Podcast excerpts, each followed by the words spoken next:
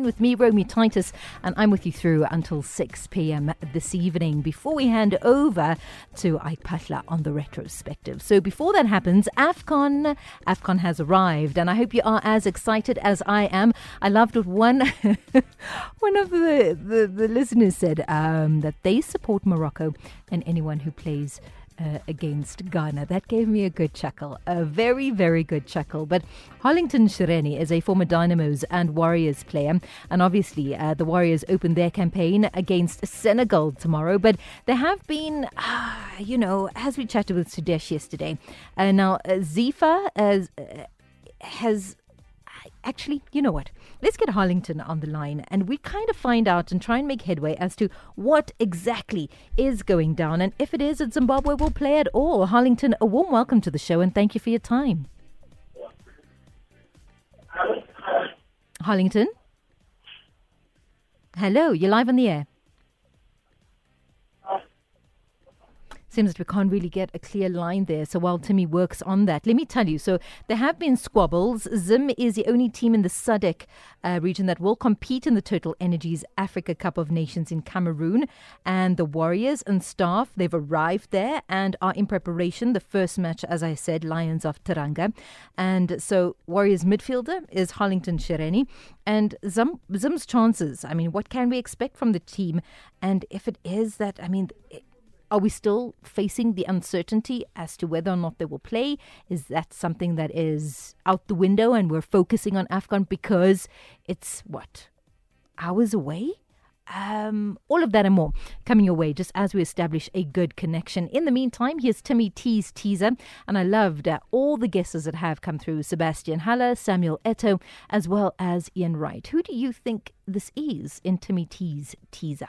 T's teaser on Touchline with Romy Titus. Hashtag TRT. This is the touchline. We played our Euros across 10 countries in the middle of a pandemic, and there's no issue. No issue at all. But Cameroon, a single country hosting a tournament, is a problem. You're getting journalists asking players, the players getting asked if they will be honouring call ups for their national teams, if they will be honouring. Imagine if that was an English player representing the Three Lions. Have you ever heard anybody asking an English player if he'll ever will he be honouring the call up? Can you imagine the furore? Loads of the best players in Europe right now are African. And if we love them at club level, why can't we love them at international level like their counterparts from across the globe? Why can't we? Why is this tournament constantly, constantly getting so much flack? So that is Timmy T's teaser today. If you know who that is, please reach out on our social media. Very simple. It is at Radio 2000 underscore ZA on Twitter. WhatsApp, it's 060 584 2250. Or simply give me a buzz 089 110 2000 as we now try and take a look at what is happening. Will Zim compete? compete? Won't they? And Harlington Shereni is back on the line, former Dynamos and Warriors player. So, Harlington, Yes, I can hear you. Oh, beautiful. I'm so happy. I'm very happy. Mm. How are you doing?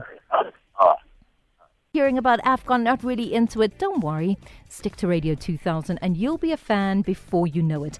But Zim are there. That is Zimbabwe. Uh, South Africa might not be there at AFCON. But what is happening? As we now have Harlington Shereni, former Dynamos and Warriors player, with us on the line. Harlington, I hope it's third time lucky. Can you hear me? I'm keeping well. How are you doing, Harlington? I'm doing fine, thank you. I hope that we're able to get you a little clearer because I know that you aren't at the moment, but we'll do our best with what it is that we have in terms of technology. But AFCON is here. Are you as excited as I am? Yes, I'm very excited uh, considering that we've managed to go back to AFCON again. Although we have we have got a depleted squad, I'm not sure how we're going to play the games, but um, I'm very hopeful. Mm-hmm, mm-hmm.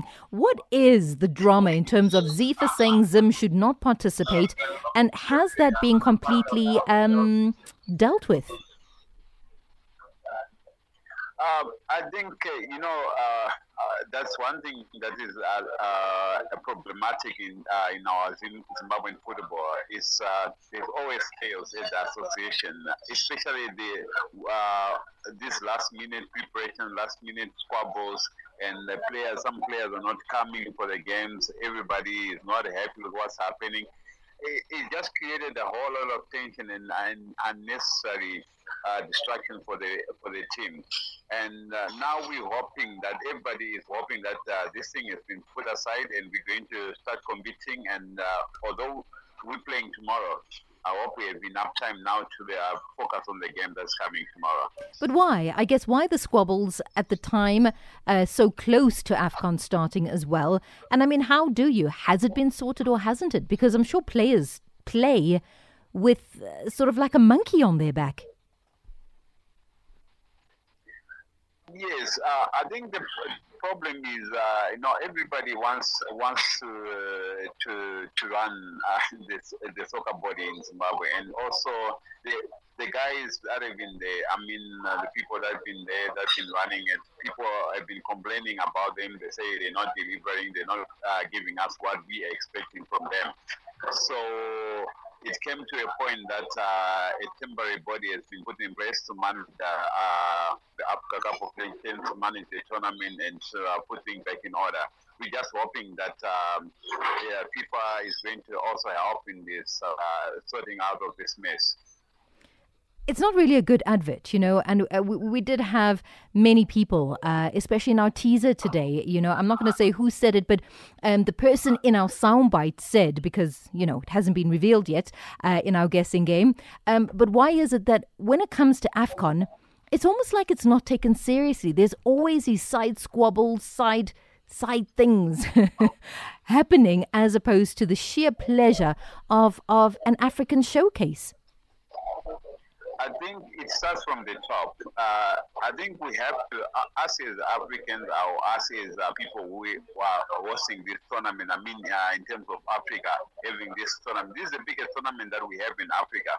We're not, we're not really taking it seriously, like uh, what the Europeans does when it comes to their competitions there. And I think it's high time that we take this uh, competition serious, and it's high time that we the clubs in Europe know that when we need our players for this tournament, we need them because this is very important for us as Africans. This is very important for our, for our football in Africa.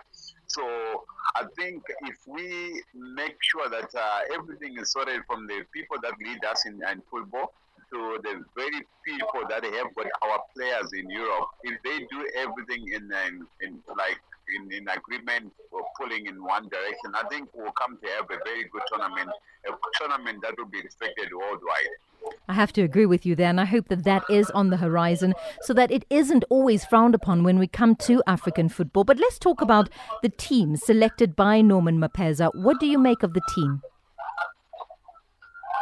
I think uh, this is uh, my own uh, opinion. This is uh, one of the weakest teams that we've sent to the AFCON. Wow. Um, yes, uh, we had injuries. Uh, we had players saying they've retired before the AFCON. Mm-hmm. We have players that didn't even come.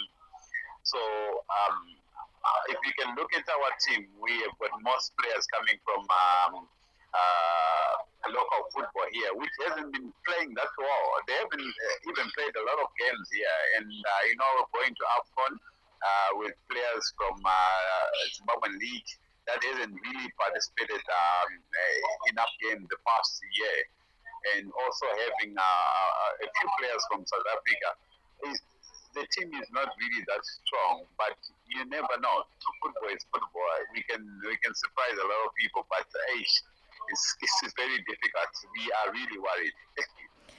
I guess it is a bit of a worry because, yes, I mean, there's a Billiat retiring just before AFCON. There's a Marvelous Nakamba that is out due to injury. And so it is a, a, spot of bother, you know.